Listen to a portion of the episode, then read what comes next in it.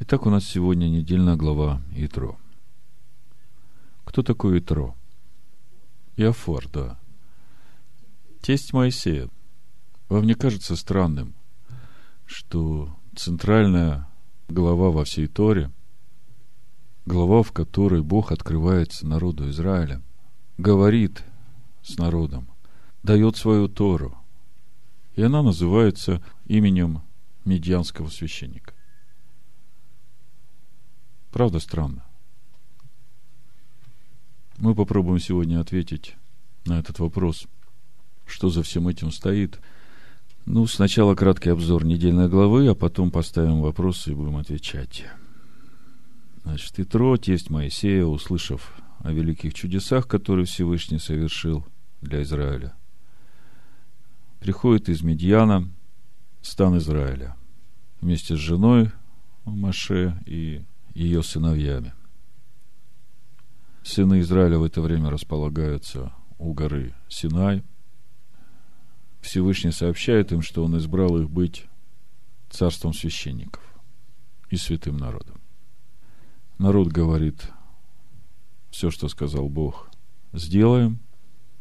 И в шестой день третьего месяца, через семь недель после исхода из Египта, Бог спускается на вершину горы и провозглашает десять речений.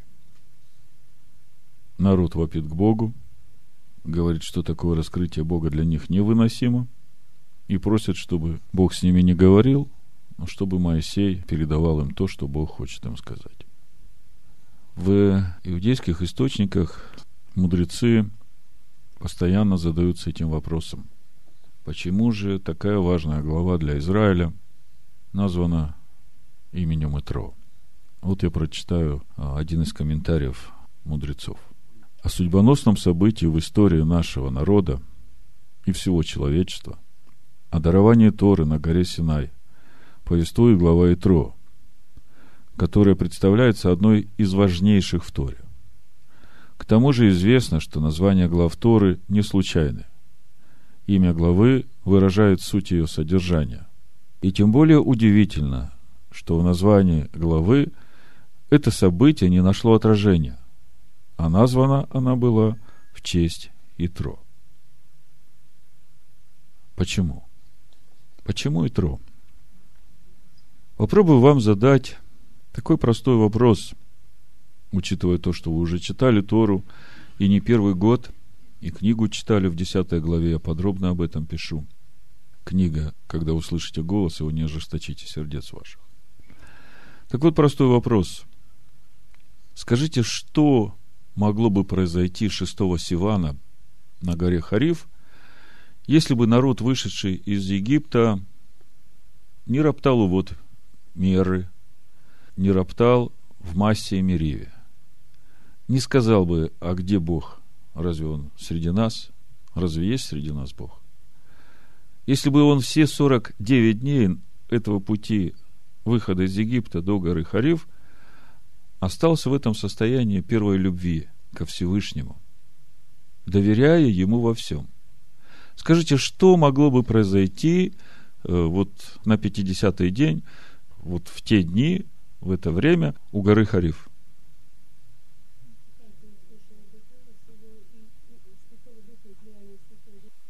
Да, и амен.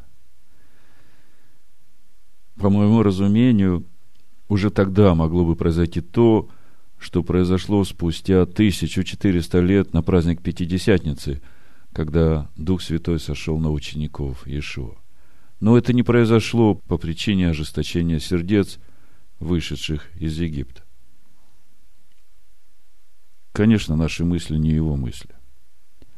Но все, в общем-то, свидетельствует о том, что Бог желал свой народ, выведя из Египта, вести путем Авраама и сам хотел учить их своему закону, чтобы привести их в полноту возраста Машех, в полноту возраста того семени, который он взращивал в Аврааме, Ицхаке и Якове. Вот что говорят мудрецы Торы о том, что произошло на Хариве. Ребе Менахим Мендел Шнерсон в своем комментарии на эту недельную главу, на главу Итро, Размышляя о событии, которое произошло 6 Сивана 2448 года от сотворения мира у горы Синай, дне, который навсегда запечатлен в календаре священных писаний как праздник Шавот и считается днем дарования Торы, пишет. Но Тора, полученная нами на Синае, к тому времени уже принадлежала нам не в одном поколении. Так Шем, сын Ноя, и его правнук Эвер стояли во главе академии, в которой изучали Тору, поясняет Раши на Берешит 26.5. Патриархи Авраам, Ицхак, Яков основали для изучения Торы Ешивы. И в подтверждение этому можем прочитать в послании евреям то, что пишет в 11 главе автор послания евреям. Я сейчас прочитаю с 8 стиха.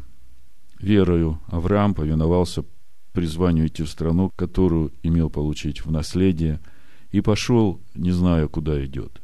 Верою обитал он на земле обетованной, как на чужой, и жил в шатрах с Исаком и Яковом, сонаследниками того же обетования. Ибо он ожидал города, имеющего основание которого художник и строитель Бог. Значит, э, Рэбе Менахем Эдел Шнерсон пишет, патриархи Авраам, Ицхак и Яков основали для изучения Торы Ешивы. Это Йома 28б в Талмуде. На протяжении всего плена египетского колено Леви, оставшееся непорабощенным, было занято изучением Торы. Это пишет Раши на Берешит 46.28 и Хискуни на Шмот 5.4. И вот что важно. Наши предки блюли внутреннюю Тору, прежде чем она была дана им, соблюдая все ее законы и установления, включая обязанность совершать Ирув Тавшилин, когда какой-либо праздник приходился на канун Шаббата. Смотри, Талмуд там же. На Синае нам не было открыто новых законов, как не был дан какой-либо новый свод, определяющий все наши действия и поступки. Это пишет э, в третьем томе уроков Торы Раби Монахим Мендел Шнейерсон. В подтверждение этому мы можем прочитать в 24 главе книги Бытие о том, что Авраам на всем своем пути был послушен голосу Бога и соблюдал все, что Бог заповедал соблюдать. С 4 стиха, 26 глава Бытия – можно прочитать. «Умножу потомство твое, как звезды небесные, и дам потомству твоему все земли сии. Благословятся в семени твоем все народы земные». Это Бог говорит Ицхаку. «За то, что Авраам послушался гласа моего и соблюдал, что мною заповедано было соблюдать, повеления мои, уставы мои и законы мои». Также Нахманит, Рамбан, имя к которому больше привыкли – Приводит Мидраш из Шмот Раба, это 6-7 век, на стих Исход 25.8 «Сделайте мне святилище». И говорит о том, что изначально не было необходимости в заповеди о всесожжении жертве.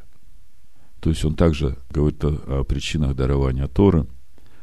Поскольку если человеку дается заповедь любви к Всевышнему, то он, ходя в этой любви, просто не может согрешить.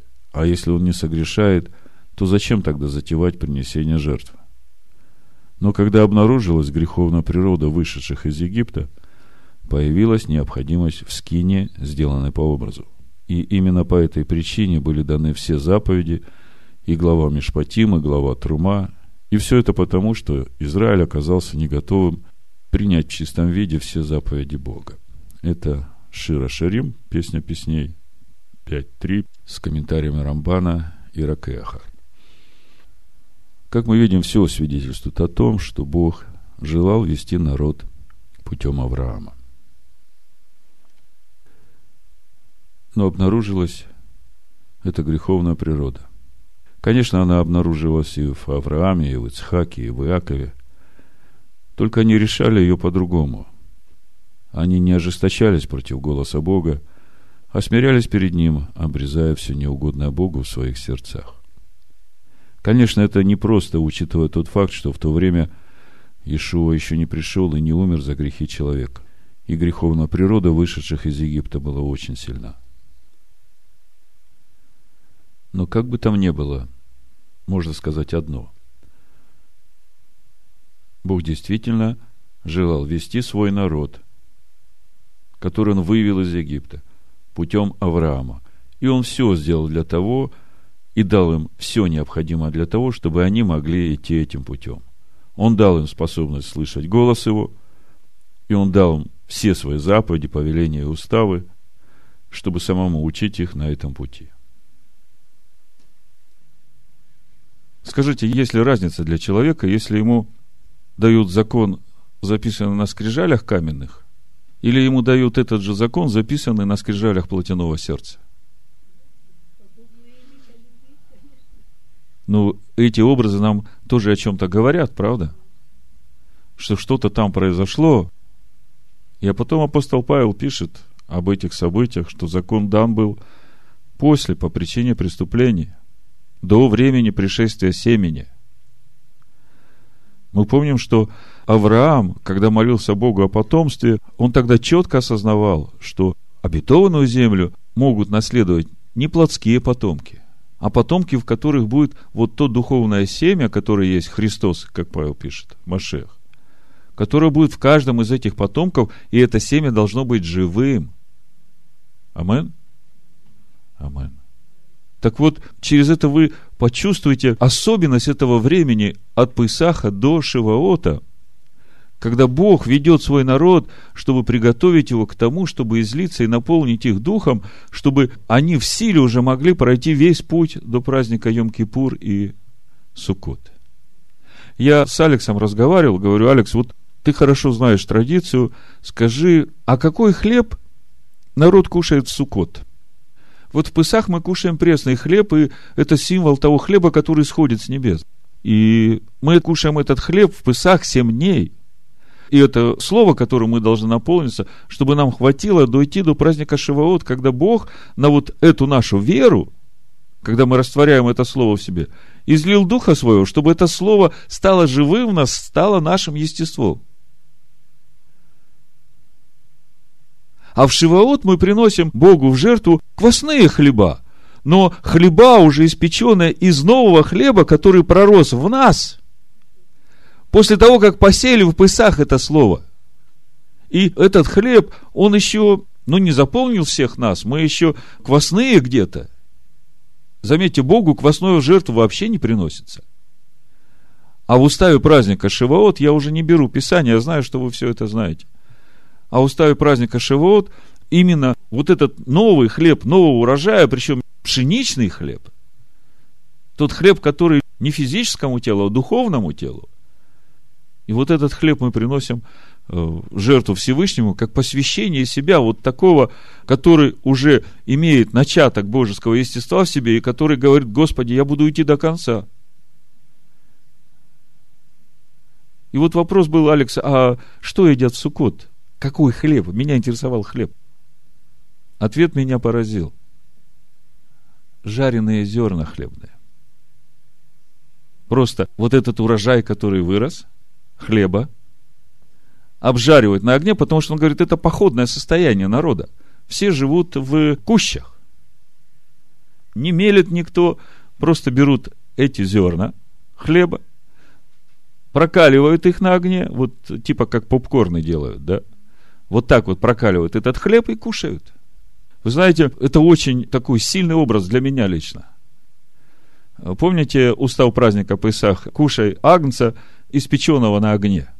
Почему на огне? Всякий солью осолится и огнем осолится, Ишуа говорит. Потому что тот агнец, которого кушать, он один на все общество Израилева. Это Слово Божие, которое мы кушаем, проходя через огонь. И это вот тот хлеб, который растет в нас, который проходит через огонь, и в этом огне сгорает все, что не Божие. И хлеб этот становится нашим естеством. Благословен Всевышний, который произрастил хлеб из земли.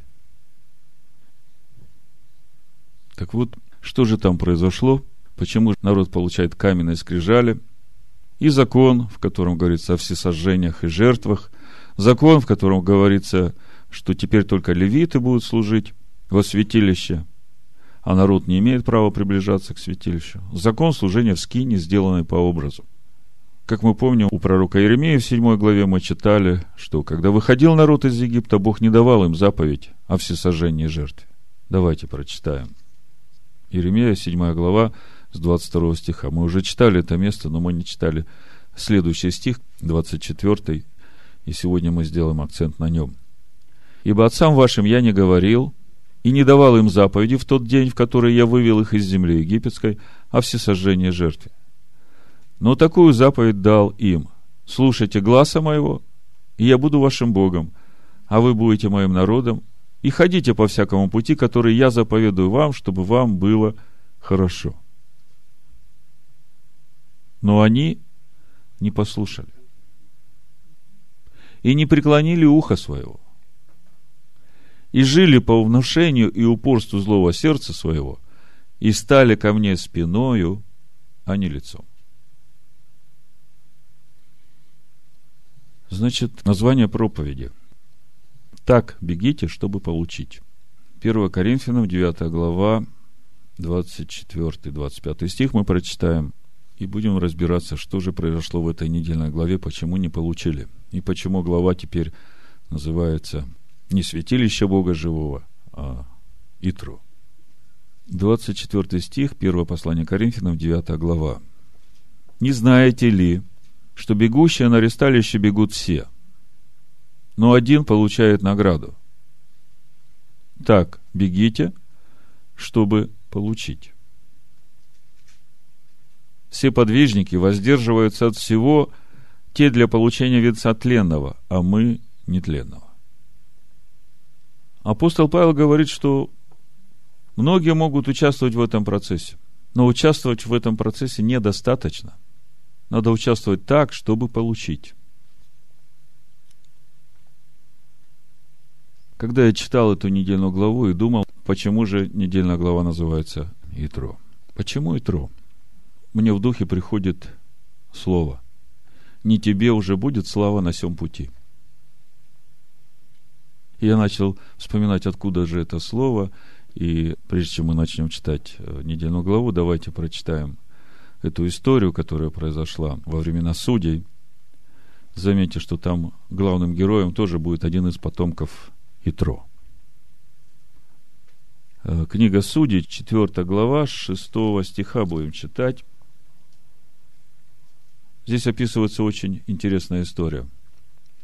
И когда мы ее прочитаем – где-то как-то в духе вы почувствуете уже ответ на тот вопрос, почему же недельная глава называется Итро, а не по-другому, к примеру, Божественное откровение или откровение Всевышнего в человеке. Так, книга Судей, 4 глава, 6 стиха написано. Девора послала и призвала Варака – сына Авинаамова из Кедеса Нефалимова, и сказала ему, «Повелевает тебе Господь Бог Израилев, пойди, взойди на гору Фавор и возьми с собой десять тысяч человек из сынов Нефалимовых и сынов Завулоновых, а я приведу к тебе к потоку Кисону, Сисару, военачальника Иовинова, и колесница его, и многолюдное войско его – и предам его в руки твои. Варак сказал ей, если ты пойдешь со мной, пойду. А если не пойдешь со мной, не пойду. Дебора в то время была судьей в Израиле. Вы знаете, что судьи в Израиле назначались Всевышним для того, чтобы руководить народом. И никто не сомневался в том, что Дух Божий говорит через судью, которого поставил Всевышний. И вот через Дебору, Вараку, Господь Бог Израилев говорит, возьми 10 тысяч и пойди, я тебе придам в руки этого Сесару. А Варак говорит, знаешь, Дебора, мне как-то с тобой спокойней. Вот если ты пойдешь со мной, то и я пойду. И Дебора отвечает ему, пойти пойду с тобой. Только не тебе уже будет слава на всем пути, в который ты идешь. Теперь давайте посмотрим, что же произошло у горы Хариф, почему слава сего пути была отдана Итро, а не сынам Израиля. Вы в духе уже начинаете чувствовать, что же там произошло. Мне хочется, чтобы вы сделали определенные выводы для себя, чтобы мы не отдали свою славу другому, чтобы мы не повернулись спиной к Всевышнему, когда Он хочет делать нас царством священников.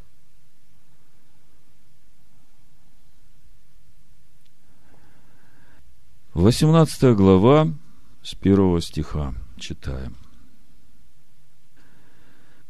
И услышал Иофор, священник Мадиамский, тесть Моисеев, о всем, что сделал Бог для Моисея и для Израиля, народа своего, когда вывел Господь Израиля из Египта.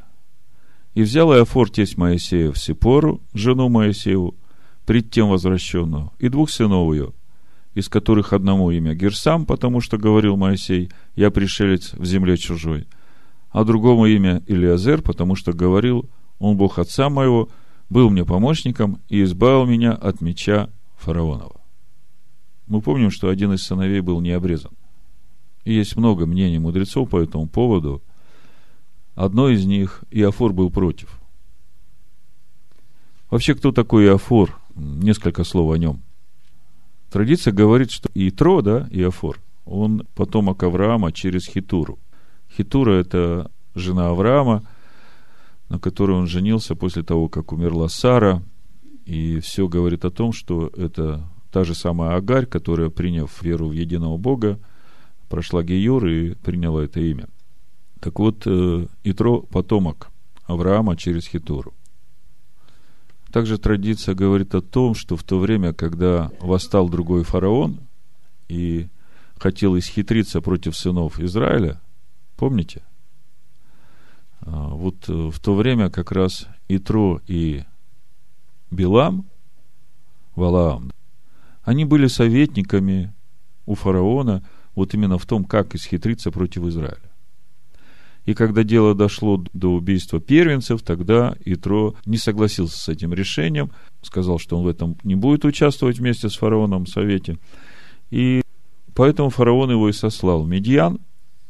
И мы видим, что в Медьяне он живет очень бедно, поскольку дочери его сами пастухами служат. Хотя он очень известный человек на Ближнем Востоке, и также традиция говорит, что многие народы, в частности, семь народов, желали его видеть своим правителем, поскольку он знал все виды служения, поклонения этим языческим богам, и очень известным жрецом был в Медьяне. И вот в это время, значит, приходит к нему Моисей, 40 лет живет Моисей у Итро, и потом Бог призывает у горящего куста Моисея, чтобы он пошел и вывел Божий народ из Египта. Моисей приходит к Итро, говорит о том, что Бог его посылает. И помните, там Бог говорит Моисею о том, что вот свидетельствуйте знамения, что это я тебе посылаю, что когда ты выведешь народ из Египта, тогда вы все будете служить мне на этой горе. Речь шла об этой же горе Харив, где вот сейчас народ приходит, останавливается станом, и именно на этой горе Моисей увидел этот горящий куст, из которого Бог разговаривал через ангела с Моисеем.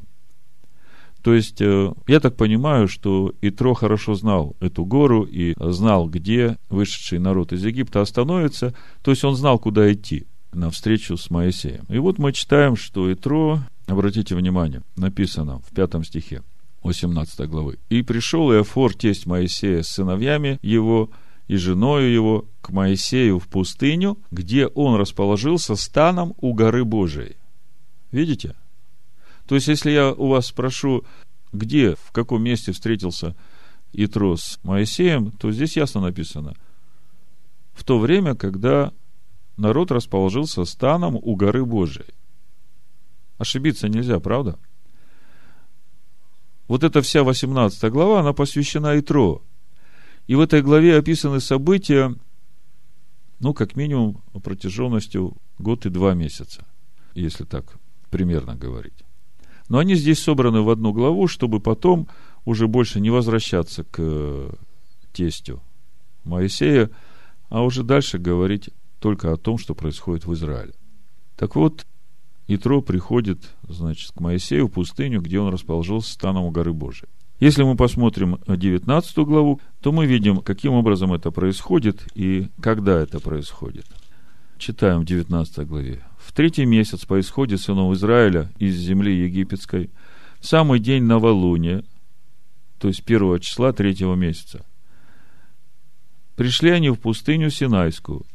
И двинулись они из Рефидима и пришли в пустыню Синайскую и расположились там станом в пустыне.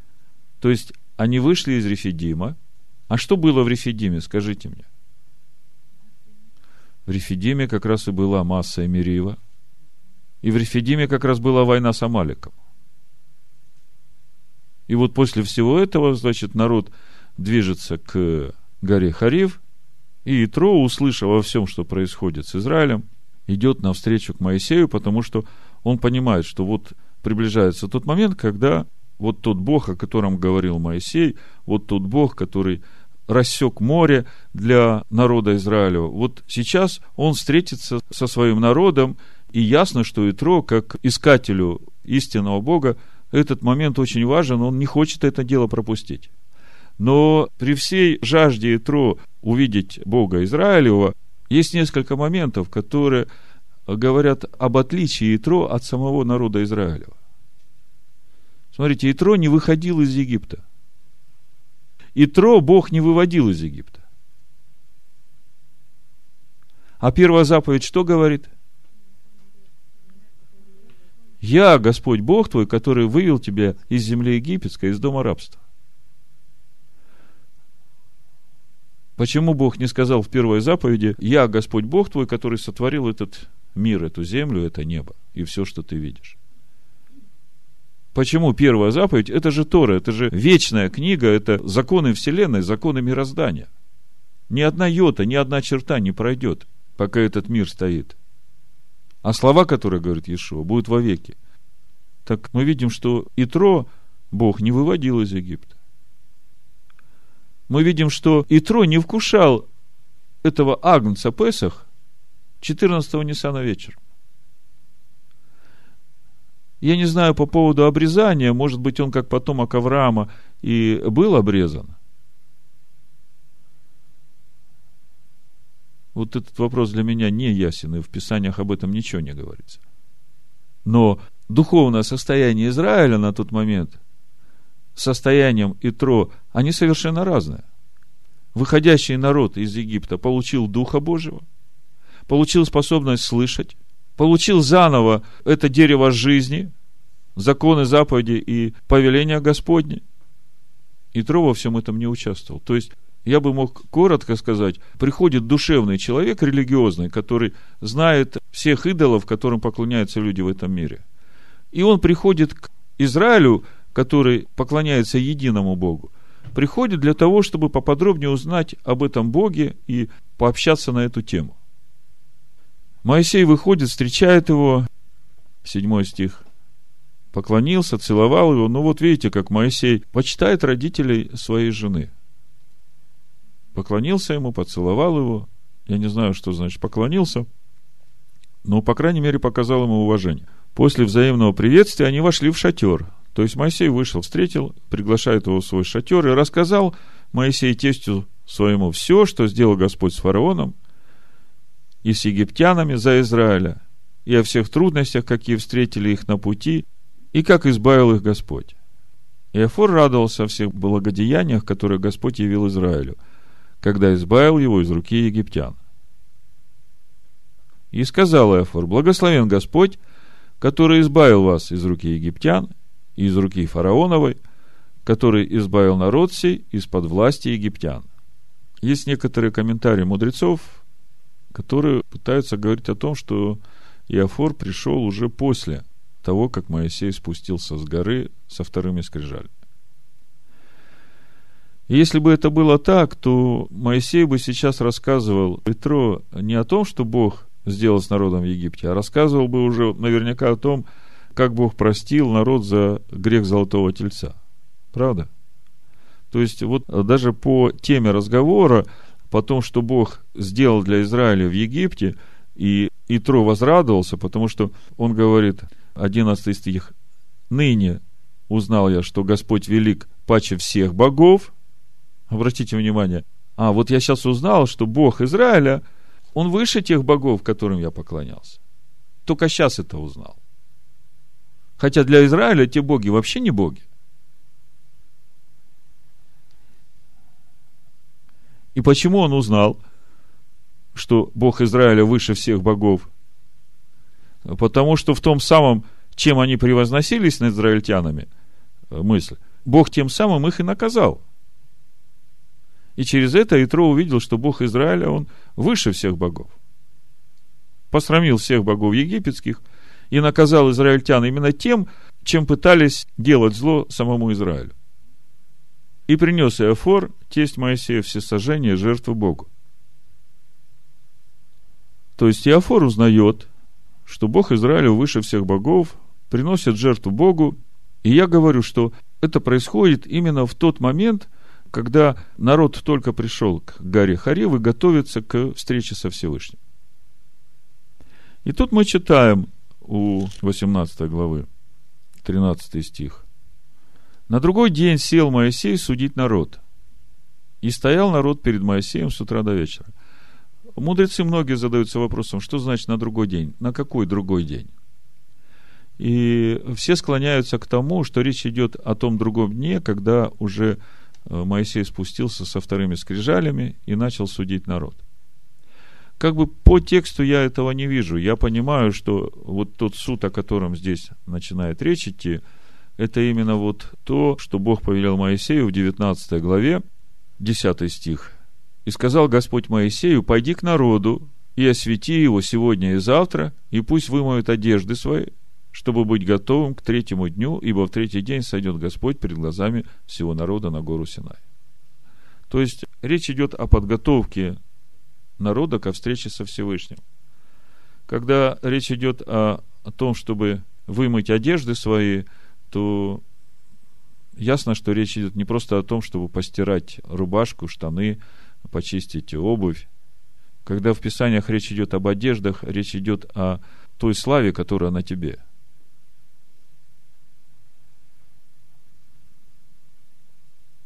Вся слава наша, как запачканная одежда.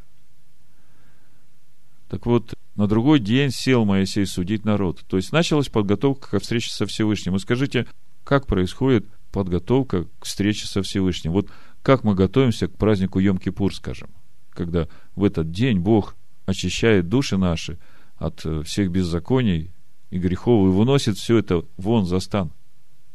Как мы готовимся к этому дню?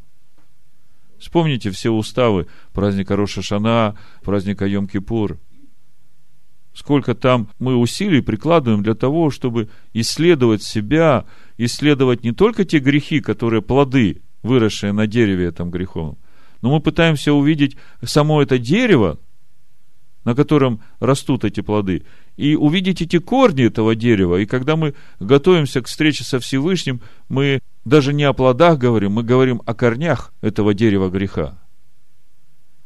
Проникая внутрь себя, углубляясь, размышляя – Потому что то, что мы увидим, то, что мы попросим Всевышнего, именно то и будет вынесено при условии искреннего нашего раскаяния. А что значит искреннее раскаяние? На этой неделе ко мне приходит одна сестра, да благословит ее Всевышний, я ее уже год не видел. До этого она уже три раза к нам приходила, уходила.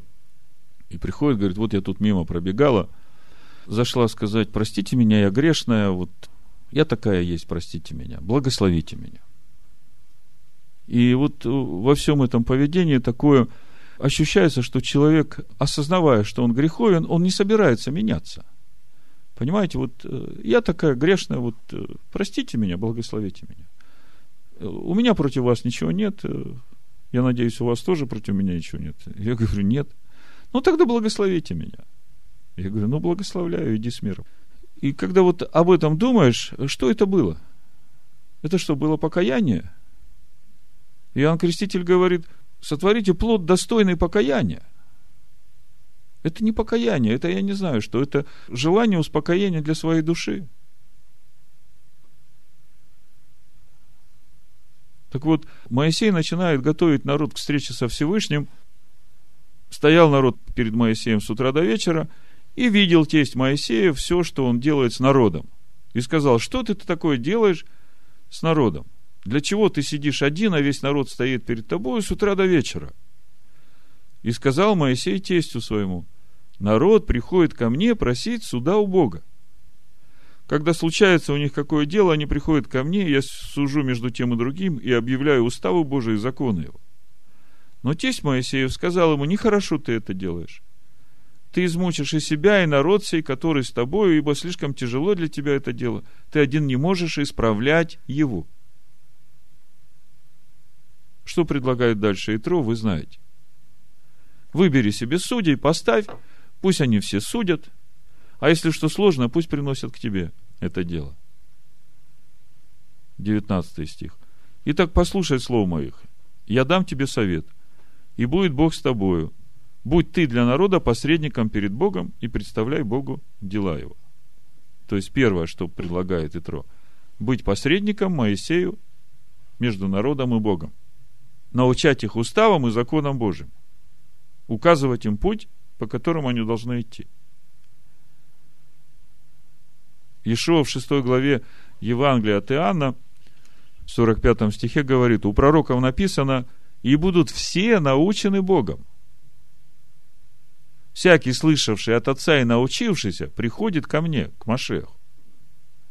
То есть, пророки говорят, Исайя 54 глава, 13 стих, и все сыновья твои будут научены Господом. То есть вопрос стоит очень кардинально. Два взгляда на происходящее. Взгляд духовного человека и взгляд плотского человека.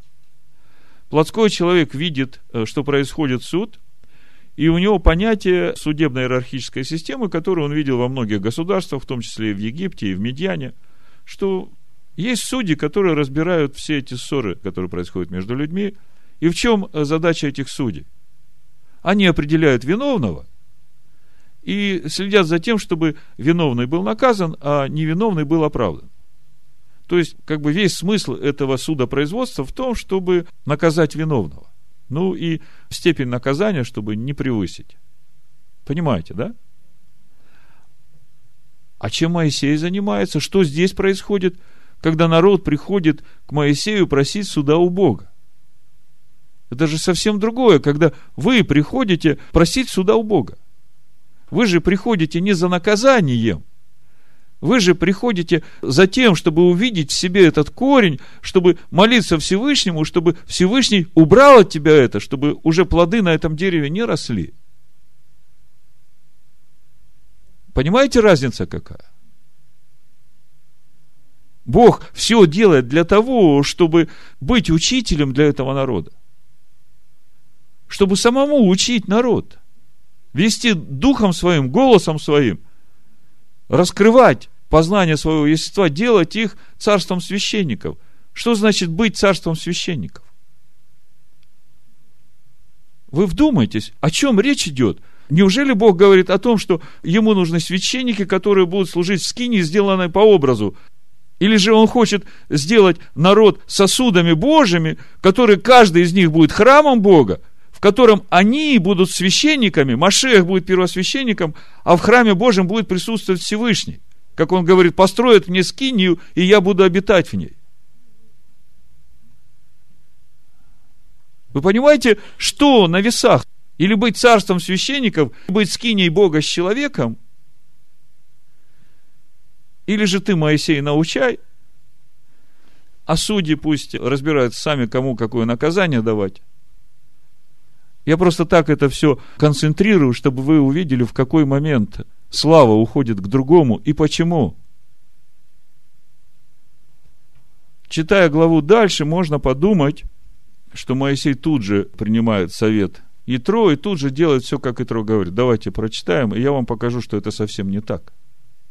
Ты же усмотри из всего народа людей способных, боящихся Бога, людей правдивых, ненавидящих корость, и поставь их над ним тысяченачальниками, стоначальниками, пятидесятиначальниками, десятиначальниками. Пусть они судят народ во всякое время и во всяком важном деле доносят тебе, а все малые дела судят сами. и будет тебе легче, и они понесут с тобой бремя. Если ты сделаешь это, и Бог повелит тебе, то ты можешь устоять, и весь народ сей будет отходить в свое место с миром. И в 24 стихе мы читаем, «И послушал Моисей слов тесте своего, и сделал все, что он говорил». И у нас такое ощущение, что вот э, тут же Моисей все это сделал, и выбрал Моисей из всего Израиля способных людей, и поставил их начальниками народа, тысячи начальниками, сто начальниками, пятидесяти начальниками и десяти начальниками. И судили они народ во всякое время, о делах важных доносили Моисею, а все малые дела судили сами. И отпустил Моисей тесте свое, и он пошел в землю свою. Вот мы прочитали 18 главу, и мы думаем, что это все произошло накануне встречи народа с Богом.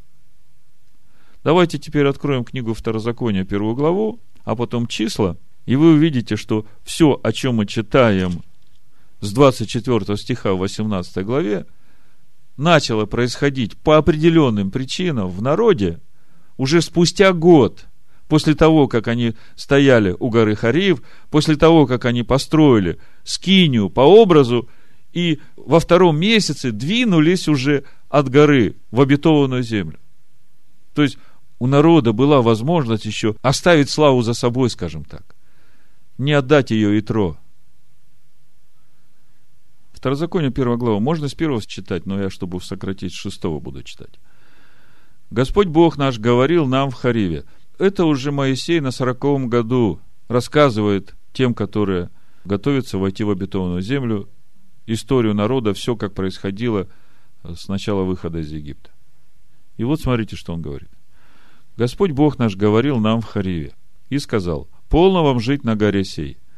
Обратитесь и отправьтесь в путь, и пойдите на гору Амареев и ко всем соседям их – на равнину, на гору, на низкие места и на южный край, и к берегам моря, в землю ханаанскую, к Ливану, даже до реки Великой, реки Ефрат. Вот я даю вам землю сию, пойдите возьмите в наследие землю, которую Господь с клятвой обещал дать отцам вашим, Аврааму, Ицхаку и Якову, им и потомству их. Давайте здесь сделаем паузу, потом продолжим читать, что было дальше. Значит, э, Бог сказал отправиться. Смотрим, как это происходит. Это числа, 10 глава с 11 стиха. То есть Бог говорит, хватит вам сидеть у Харива, давайте идите в обетованную землю, пришло время, вы уже полностью готовы к этому. В числах в 10 главе в 11 стихе читаем, во второй год, во второй месяц, в двадцатый день месяца поднялось облако от скини откровения – и отправились сыны Израилевы по станам своим из пустыни Синайской, и остановилось облако в пустыне Фаран, и поднялись они в первый раз по повелению Господню, данному через Моисея. То есть, когда они поднялись? Во второй год, в двадцатый день второго месяца. Значит, возвращаемся в первую главу Второзакония, девятый стих, Моисей говорит, «И я сказал вам в то время, не могу один водить вас. То есть в то время, в то время, когда Бог повелел уже идти овладевать обетованной землей. Мы сейчас посмотрим, почему Моисей это сказал. Господь Бог ваш размножил вас, вот вы ныне многочисленны, как звезды небесные. Господь Бог отцов ваших да умножит вас тысячу крат против того, сколько вас теперь, и благ... да благословит вас, как Он говорил вам. Как же мне одному носить тягости ваши, бремена ваши и распри ваши? Изберите себе по коленам вашим мужей добрых, разумных и испытанных, и я поставлю их начальниками вашими. И отвечали мне и сказали, хорошее дело велишь ты сделать. И взял я главных из колен ваших, мужей мудрых и испытанных, и сделал их начальниками над вами, тысячи начальниками, ста начальниками, пятидесяти начальниками, десяти начальниками и надзирателем по коленам вашим.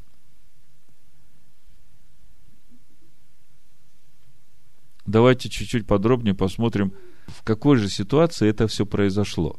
То есть мы как бы детализируем вот то, что было написано в 18 главе книги Исход после совета Итро. Вы понимаете, да? Числа 11 глава с первого стиха. Вот то, что написано в числах в 11 главе с первого стиха. Это первая стоянка после того, как народ пошел от горы Хариф по повелению Господню первый раз. То есть, три дня пути прошли всего. 20 числа второго месяца двинулись, три дня их Господь вел, остановились. Смотрите, что происходит. Народ стал роптать вслух Господа. И Господь услышал, и воспламенился гнев его, и возгорелся у них огонь Господень, и начал истреблять край стана. И возопил народ к Моисею, помолился Моисей Господу, и утих огонь. И нарекли имя месту сему Тавера, потому что возгорелся у них огонь Господень. Пришельцы между ними стали обнаруживать прихоти, а с ними и сыны Израилевы сидели и плакали и говорили, кто накормит нас мясом. Мы помним рыбу, которую в Египте мы ели даром, огурцы, дыни, лук репчатый, чеснок, а ныне наша душа изнывает. Ничего нет, только манна в глазах наших. Манна же была подобна кориандровому семени, видом как в долах. Народ ходил, собирал ее, молол в жерновах, толок в ступе, варил в котле, делал из нее лепешки. Вкус же подобен был вкусу лепешек селе. И когда роса сходила на стан ночью, тогда сходила на него и манна. Моисей слышал, что народ плачет семейства своих, каждый у дверей шатра своего, и сильно воспламенился гнев Господень, и прискорбно было для Моисея. И сказал Моисей Господу, для чего ты мучишь раба твоего? И почему я не нашел милости пред очами твоими, что ты возложил на меня бремя всего народа сего? Разве я носил в чреве весь народ сей? И разве я родил его, что ты говоришь мне, неси его на руках твоих, как нянька носит ребенка, в землю, которую ты с клятвой обещал отцам его. Откуда мне взять мясо, чтобы дать всему народу всему? Ибо они плачут предо мной, говорят, дай нам есть мясо. Я один не могу нести всего народа всего, потому что он тяжел для меня. Когда ты так поступаешь со мной, то лучше умертви меня, если я нашел милость пред очами твоими, чтобы мне не видеть бедствия моего. И сказал Господь Моисею, собери мне семьдесят мужей из старейшин Израилевых, которых ты знаешь, что они старейшины и надзиратели его, и возьми их к скине собрания, чтобы они стали там с тобою. Я сойду и буду говорить там с тобою, и возьму от духа, который на тебе, и возложу на них, чтобы они несли с тобою бремя народа, а не один ты носил. Вот он тот момент, как это начало происходить, почему это начало происходить и когда это начало происходить по совету Итро мы видим, что совет Итро вошел в силу в полной мере, скажем, второй этап назначения судей, уже после того, как э, Моисей стал совершенно не способен управлять народом по причине его ропота, недовольства. То есть мы видим, как вот то, э, что хотел Бог для народа, народ не захотел этого принять, и все больше и больше и больше отдалялся от э, Бога своим сердцем. Я хочу сейчас в 19 главу книги Исход вернуться, посмотреть вот саму встречу Бога с народом. Мы уже говорили о том, что народ готовился к встрече с Всевышним. Моисей судил народ. Э, в 19 главе в начале Бог говорит народу, 4 стих, «Вы видели, что я сделал с египтянами, как я носил вас как бы на орлиных крыльях и принес вас к себе. Итак, если вы будете слушаться гласа моего и соблюдать завет мой, то будете моим уделом из всех народов, ибо моя земля вся, а вы будете у меня царством священников и народом святым. То есть, приведя народ к горе Харев, Бог все еще ожидает от народа этого доверительного отношения к нему. Все еще ожидает, что они будут слушаться гласа, что они будут желать, чтобы Всевышний сам был их учителем. И заметьте, народ тут же отвечает в восьмом стихе. И весь народ отвечал единогласно, говоря, все, что сказал Господь, исполним. То есть э, народ сразу говорит, да, мы будем слушать гласа Господа, и мы будем делать все, что Господь говорит. То есть народ хочет быть этим царством священников. Народ согласен делать все, что Бог говорит. И когда Бог начинает говорить народу заповеди, народ пугается. 18 стих, 20 глава книги Исход мы читаем. Весь народ видел громы, пламя и звук трубный, и гору дымящуюся, и, увидев, народ отступил и стал вдали. И сказал Моисей, говори ты с нами, и мы будем слушать. но чтобы не говорил с нами Бог, дабы нам не умереть. То есть, по сути, происходит отказ от того обещания, которое они вот только что дали. Бог говорит, если вы будете слушать гласа моего и соблюдать завет мой, то будете моим народом из всех народов, царством священников, народом святым. Народ говорит, все, что сказал Господь, исполним, то есть будем слушать и соблюдать. А здесь уже они говорят, что не будем слушать. Давай ты, Моисей, говори. То есть, по сути, вот то, что Итро посоветовал, ты, Моисей, учи их, передавай все, что Бог будет говорить, и научай их, что делать. То есть, научи этих 70 старейшин, они пусть учат дальше, и вот так вот, э, как бы, эти знания будут передаваться. Но этого ли хотел Бог от своего народа?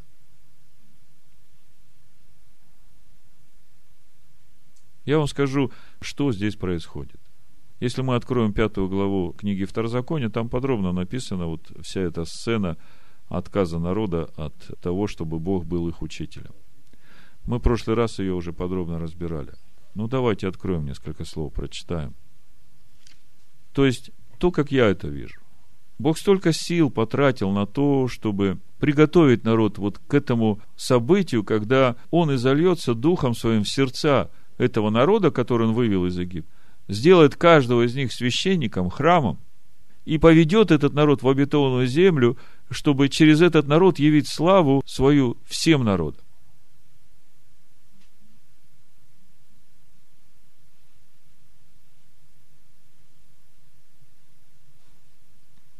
Ну вот в пятой главе Второзакония мы читаем, 23 стих. «И когда вы услышали глаз из среды мрака, и гора горела огнем, — то вы подошли ко мне, все начальники колен ваших и старейшины ваши, и сказали, вот показал нам Господь Бог наш славу свою и величие свое, и глаз его слышали мы из среды огня. Сегодня видели мы, что Бог говорит с человеком, и сей остается жив. Но теперь для чего нам умирать? Ибо великий огонь сей пожрет нас, если мы еще услышим глаз Господа Бога нашего, то умрем. Ибо есть ли какая плоть, которая услышала бы глаз Бога живого, говорящего среды огня, как мы, осталась жива?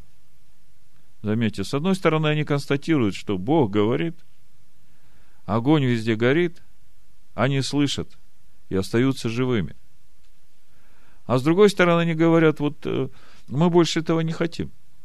Потому что когда Бог говорит тебе лицом к лицу, как мы здесь читаем, говорил Бог лицом к лицу народу, то тогда ты в этом отражении видишь себя такой, какой ты есть.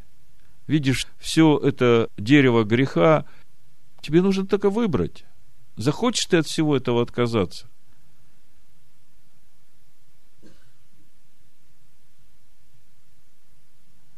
Я вам как-то говорил, в то время, когда впервые Бог открылся мне, однажды я молился, и Бог мне показал большой список, не знаю, там две страницы, наверное, и они все касались лично меня, все, что Бог хочет во мне убрать. Я когда начал читать этот список, первое, помню, что меня удивило, что все точно про меня. Это не список чей-то. Бог в каждом из нас знает э, эти корни, которые надо вырезать из нас.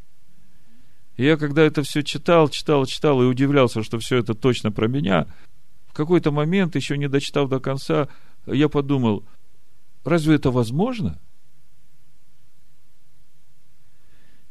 То есть я усомнился в этом. И в этот момент этот список пропал. И сколько я не молился, чтобы Бог мне еще раз показал этот список, больше не было этого списка. Но вот э, сегодня, глядя на те стоянки, да, вот этот путь, который Бог провел меня, я вижу, что этот список сокращается.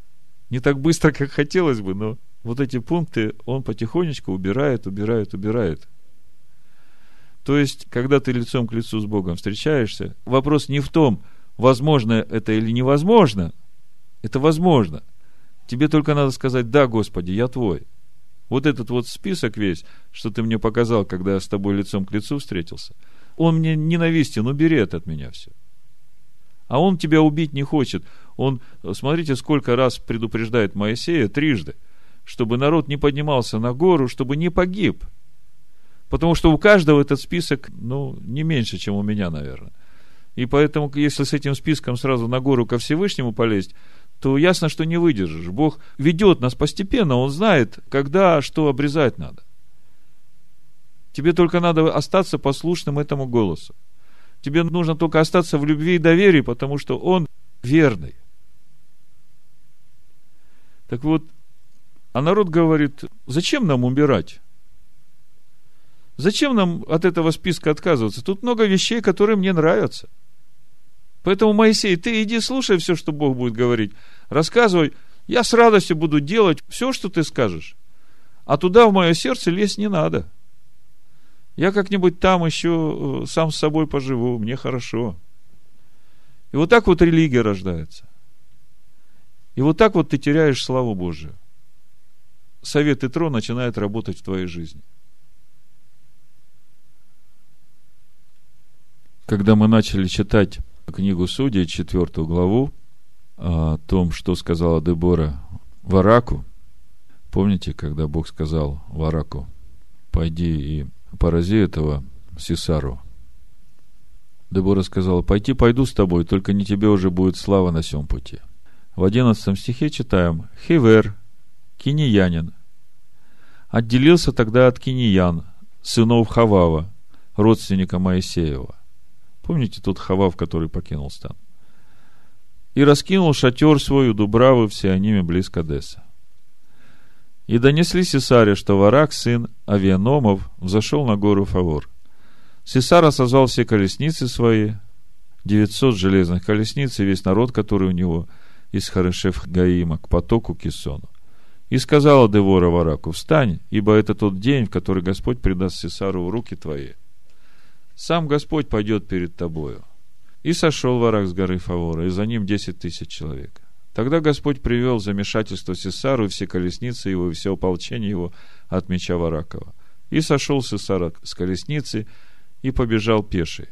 Варак преследовал колесницы его и ополчение до Хорошев Гаима, и пало все ополчение Сесарина от меча, не осталось никого. Сесара же убежал пеший в шатер Иаиля, жены Хевера, кинеянина.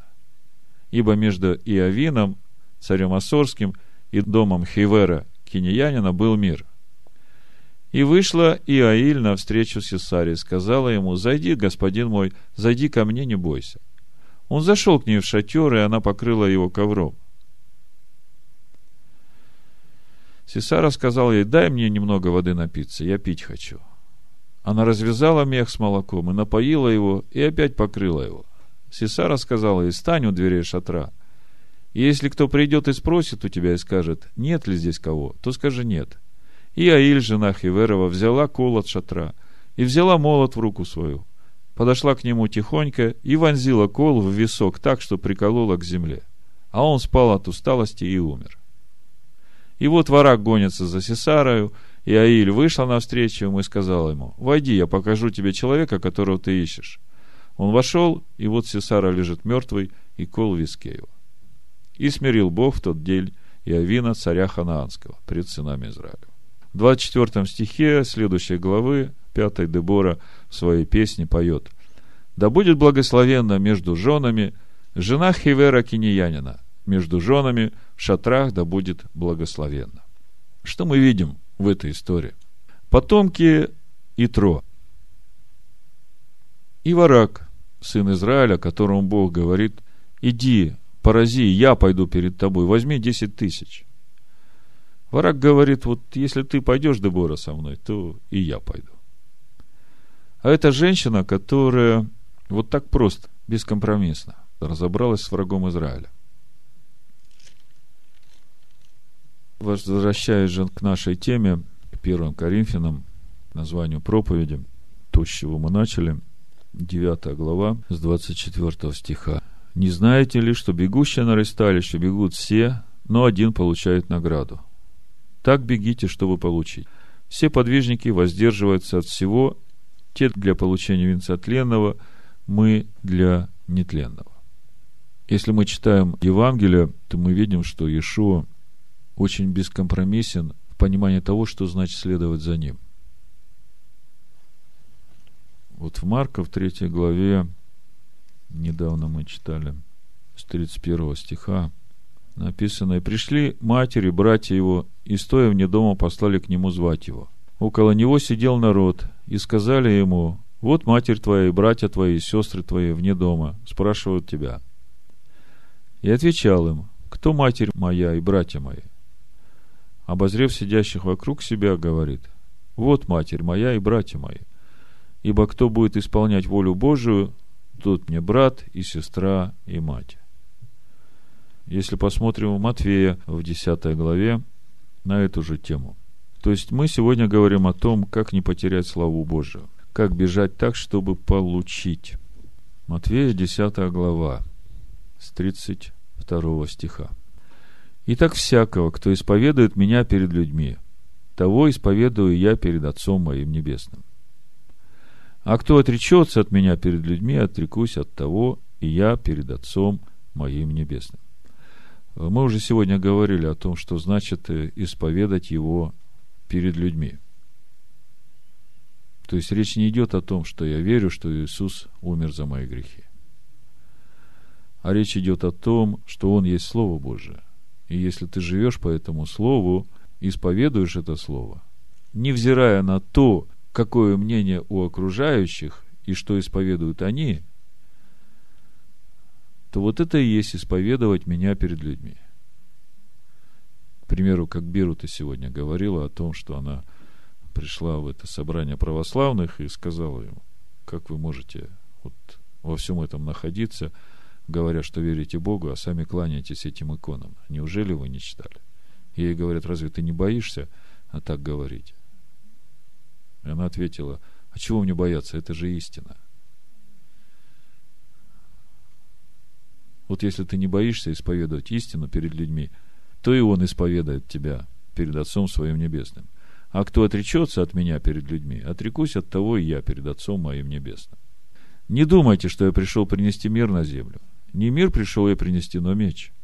Ибо я пришел разделить человека с отцом его, и дочь с матерью ее, и невестку со свекровью ее, и враги человеку домашние его. Кто любит отца или мать более, нежели меня, недостоин меня. И кто любит сына или дочь более, нежели меня, недостоин меня. Ишуа не говорит о том, что нужно отвергнуть ближних своих, родителей своих. А Ишуа говорит о приоритетах, о том свете, который ты явишь своим ближним. Ты не можешь потакать своим ближним, когда они переступают Слово Божие. Ты не можешь потакать своим ближним, когда они ставят иконки в углу э, Божьей Матери там или еще кому-то, и делать вид, что ты не замечаешь. Ты не можешь потакать своим детям, которые говорят, ну, у нас сейчас все по-другому. Твои э, взгляды, они настолько архаичны, настолько древние. Ты посмотри, что вокруг происходит. Вон в Латвии сейчас рассматривается законопроект, который будет предусматривать э, уголовную ответственность за то, что ты будешь говорить плохое против геев. Кто исповедует меня перед людьми, того и я исповедую перед Отцом моим Небесным. Речь не идет о том, чтобы отвергать своих близких, а речь идет о том, чтобы ты был столпом и утверждением истины Божией в Доме Божьем. И не только сам в себе, но чтобы ты и людям говорил об этом.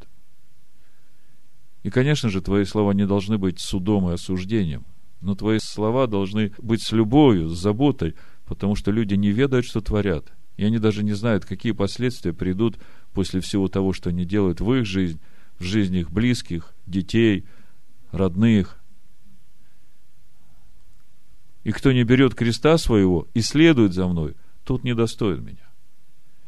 Многие сегодня взяли крест его – говорят, Иисус Христос умер за мои грехи, я спасен. А на самом деле не берут креста своего. Потому что на этом кресте надо все свое пригвоздить. То, что Он умер за твои грехи, да и амен. Но Он умер для того, чтобы ты сам отказался от всего своего и пригвоздил это на стойку казни. Он тебе силу дал для этого. А для того, чтобы ты знал, что надо прибивать, ты должен Его знать, как Слово, как закон Божий. Поэтому, кто исповедует меня перед людьми, того я исповедую перед Отцом моим Небесным. В заключение хочу прочитать несколько стихов из третьей главы послания евреям. С четвертого стиха буду читать. Ибо всякий дом устрояется кем-либо, а устроивший все есть Бог. И Моисей верен во всем доме его, как служитель для засвидетельствования того, что надлежало возвестить. А Машиах, как сын в доме его, дом же его мы. Если только дерзновение и упование, которым хвалимся, твердо сохраним до конца. Почему, как говорит Дух Святый, ныне, когда услышите глаз его, не ожесточите сердец ваших, как во время ропота в день искушения в пустыне, где искушали меня отцы ваши, испытывали меня и видели дела мои сорок лет. Посему я вознегодовал на он и род и сказал, непрестанно заблуждают сердцем, не познали они путей моих. Посему я поклялся во гневе моем, что они не войдут в покой мой. Смотрите, братья, чтобы не было в ком из вас сердца лукавого и неверного, дабы вам не отступить от Бога живого. Но наставляйте друг друга каждый день, доколе можно говорить «ныне», чтобы кто из вас не ожесточился, обольстившись грехом. Ныне – это вот то, с чего мы начали. Ныне, как говорит Дух Святый, когда услышите глаз Его, не ожесточите сердец ваших. И автор послания евреям пишет, но наставляйте друг друга каждый день, доколе можно говорить ныне, то есть сейчас, чтобы кто из вас не ожесточился, обольстившись грехом. Ибо мы сделались причастниками Машеху, если только начатую жизнь твердо сохраним до конца. Здесь я немножко прервусь и из первого послания Коринфянам, из 10 главы, прочитаю несколько стихов о Машехе, что пишет апостол Павел. С третьего стиха написано «Все вышедшие из Египта ели одну и ту же духовную пищу, и все пили одно и то же духовное питье, ибо пили из духовного последующего камня, камень же был Машиах. Но не о многих из них благоволил Бог, ибо они поражены были в пустыне. И дальше в девятом стихе Павел обращается уже к нам. Не станем искушать Машеха, как некоторые из них, то есть из тех, которые вышли из Египта и пили это духовное питье из последующего духовного камня, который был Машех. Не станем искушать Машеха, как некоторые из них искушали и погибли от змей. То есть апостол Павел говорит, что те, которые ожесточили свои сердца – те, которые восстали против Моисея, они на самом деле искушали Машеха. И возвращаемся в третью главу послания евреям, читаем, «Ибо мы сделались причастниками Машеху, если только начатую жизнь твердо сохраним до конца. Доколе говорится ныне, когда услышите глаз его, не ожесточите сердец ваших, как во время ропота. Ибо некоторые из слышавших возроптали, но не все вышедшие из Египта с Моисеем. На кого же негодовал он сорок лет? Не на согрешивших ли, которых кости пали в пустыне? Против кого же клялся, что не войдут в покой его? Как ни против непокорных.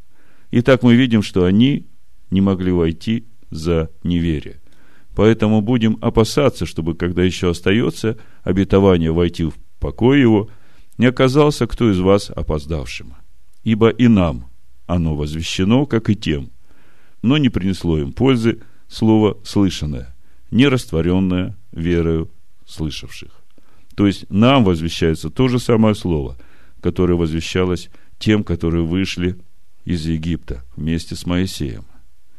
Или можно сказать по-другому.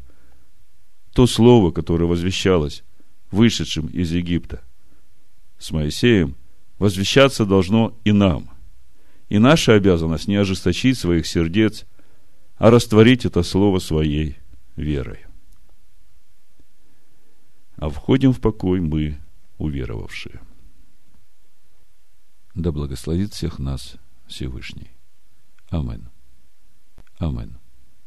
Амин. Амин.